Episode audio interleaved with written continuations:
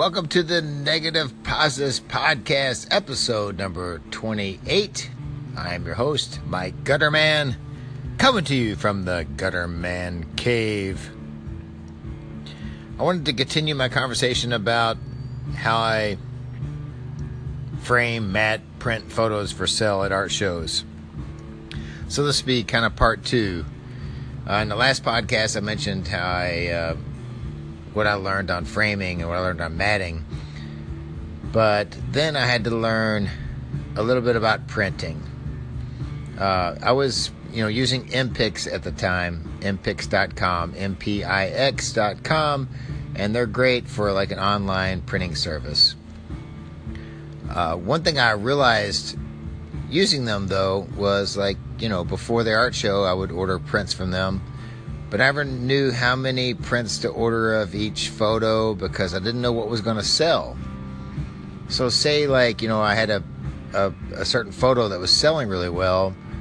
Well, I could sell out of it and then still have a day or two left in the art show and not have any more prints of that particular one that was selling really well because that's all I was, you know, ordered beforehand because you just don't know what's going to sell at an art show. So I started realizing I need to start taking printing into my own hands to where, you know, I could come home from the art show that night and be able to print what's selling well to bring for the next day so I could sell it again. I mean, one of the beauties of of selling photography as an art form is it's reproducible. If it's selling well, you can make another copy and sell it again. Unlike, say, like a painter or whatever, where they have one original painting and they sell it and it's gone, and there's, you know, you can't sell that again. So that's one of the benefits of being a photographer. It's a reproducible art form. So, you know, but I was kind of, you know, still kind of sticking with Mpix at that time because I just didn't know, you know, how I would be able to print quality at home on, you know, inkjet printers or whatever. Around that time, I had bought a Kodak Easy Share printer. Uh, this was probably mid 2000s and I just bought it for a home printer. I wasn't looking to do like you know print photography off of it. It was just our going to be our home printer. And the reason I bought it was Kodak's claim to fame at the time was they were selling their ink cartridges for like half the price of like HP cartridges and all that. So they were going to sell you cheap ink. That was their claim to fame.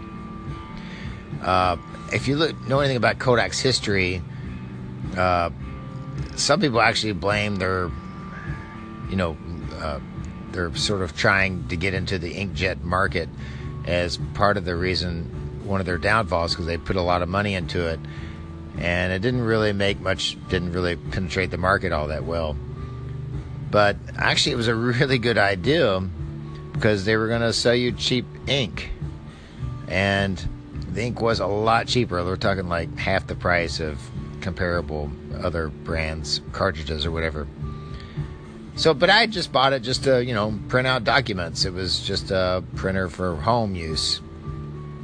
Um, but then I started looking into Kodak's printers, and I realized uh, after researching a little bit, their inks was actually pigment ink uh, rather than dye-based ink. Most inkjet printers are dye-based ink, and um, but this was pigment inks that they were using. Now, pigment inks on an inkjet printer are very fade resistant. I mean, they just they just really don't fade. Whereas dye inks at the time could fade pretty rapidly. So it was just a really good, cheap pigment inkjet printer. Again, I had no idea that I was going to use this for photography. It was just a home printer, but the fact that it used pigment ink got me thinking about maybe this is an option. So I decided uh, I will check this out as an as an option as far as printing at home. So I had no real high hopes of this home little Kodak inkjet printer being a viable option for printing photos. But just one day on a whim, I printed a photo off of it that was uh, the same, uh, uh, you know, copy of the same photo I had gotten printed at MPix.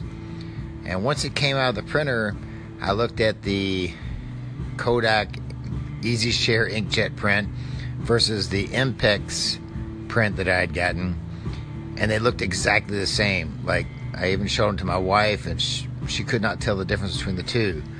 So here's this little consumer home inkjet Kodak printer that is putting out lab quality photos on pigment ink, which is, you know, a very fade resistant ink. Uh, uh, just as you know, look just as good as a lab print. So then I'm like, oh wow! So now I can print at home and be able to kind of print on the fly. Like I go to the first day of the art show, say I sewed three or four of this photo, I can come home, uh, print out three or four more, and have them ready for the next day of the art show.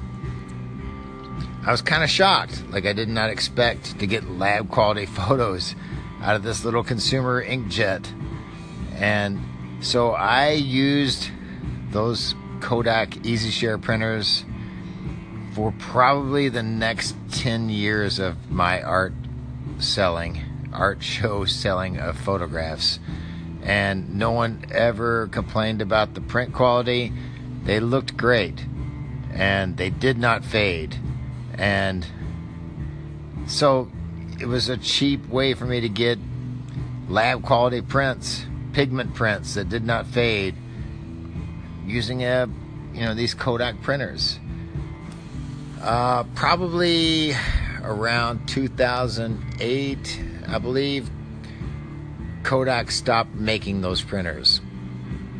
So I actually, you know, had a, uh, you know, I actually bought a backup at that point because I knew that when my current Kodak printer died, I needed to have a backup to um, continue to do this because it was allowing me so much freedom and the ink was cheap and it was allowing me to lower my costs so I could pass those cost savings on to the people that wanted to buy photography from me and keep the price down. And so, yeah, I, I just went for a decade selling prints off these little consumer Kodak inkjet printers and kind of hated that that didn't really work out for Kodak. It wasn't very successful for them because it was certainly successful for me. And as of like this last year of the Unfair, the one I just completed, uh, my last art show that I did with the Unfair, uh, I was still using a Kodak printer. And I just now started having some trouble with that printer. I still have one more backup I can use but after that, I mean, this is coming to an end. Like, I, it's hard to find uh, functional Kodak printers at this point because let's face it, they're 10 years old since they stopped making them. So I've had to, at this point, find another option to do cheap in- inkjet prints. And honestly, like Canon and Epson are probably the biggest makers of photo printers right now. And their options just aren't that great for me because the ink is really expensive. And the quality I'm sure is fantastic. But I was getting fantastic quality out of these Kodak printers and and they were pigment inks and so it was just it's hard for me to uh, to give that up but I'm at a point now where I'm on my last Kodak printer and it's you know, probably on its last leg, so I have to find another option. So that's where I'm at now. And so, you know, it's it's it's difficult for me because I went a decade. It's just my part of my process. And now I have to adapt. So I still have one last Kodak printer that I can use until it dies. And I guess a testament to these Kodak printers uh, is you can still buy the ink. I mean, ink is still available for these printers that haven't been made in almost 10 years at like Walmart's, Office Depots, Office, you know, uh, Staples, all these office supply stores. You can still get ink for these printers that have been long discontinued. So there shows there's people out there like me that loved these things for what they did because ink is still available. And I have, you know, like I said, one last Kodak printer to uh, uh, use till it dies, but then I have to move on. And I'm not ready to move up to like Epson and Canon pro quality photo printers because I mean, as fantastic as they are, the ink is expensive. And I sell my photos at a price that people buy them. And if I move up to that kind of printer, I'm going to have to raise my price. And I'm not quite ready to do that just yet. So then I was I decided to examine other options in consumer inkjet printers. So a couple of months ago I bought an HP Envy printer just a cheap printer. Like you can find them at Walmart's, like whatever. It's you know it's a cheap consumer printer, but there is some emphasis on photo printing uh, with those particular printers. Now the HP Envy printer uses dye-based ink. Uh, something that's happened in the last 10 years since I bought my first Kodak printer when I demanded pigment ink because of the fade resistance is dye inks have come a long, long way. Like HP claims their new dye based uh, printers, like this Envy model that I bought, that their dye inks will last 25 years of fade resistance.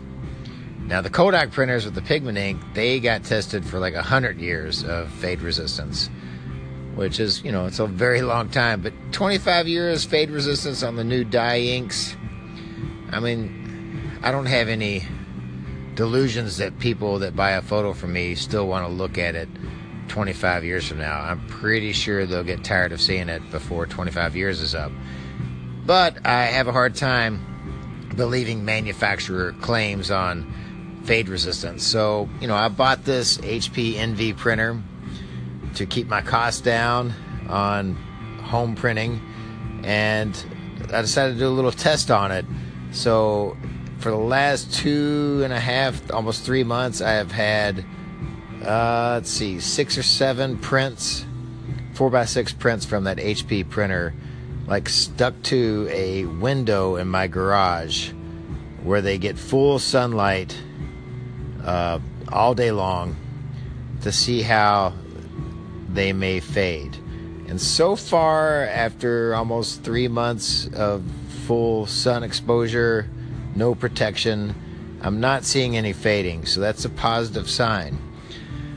Uh, the reason I went with this particular HP Envy printer is they have a ink program where basically you pay like five to ten bucks a month and you can print out like I think I bought a five dollar plan a month for ink. So they charge me five dollars a month but I get to print out a hundred uh, prints a month for that, regardless if they're photos or whatever. So I can print out a hundred eight by ten photos for five bucks a month on this printer. So providing that if it holds up fade resistant wise, this may be a good option for me going forward. But I'm still in the process of uh, researching that. Uh, just trying to get my, you know, get another option in case this Kodak my last Kodak printer dies. But that's where I'm at right now with printing. And, you know, I'm not buying into this whole pro inkjet printer market just yet. Anyway, I'm running out of time, so that's the end of this episode of the Negative Positives Podcast. You can check out my photography on Facebook at Mike Gutterman Photography, on Instagram at Gutterman Photo, and you can email me at guttermanphoto at gmail.com. Stay positive, take some cool film photos. Thank you very much.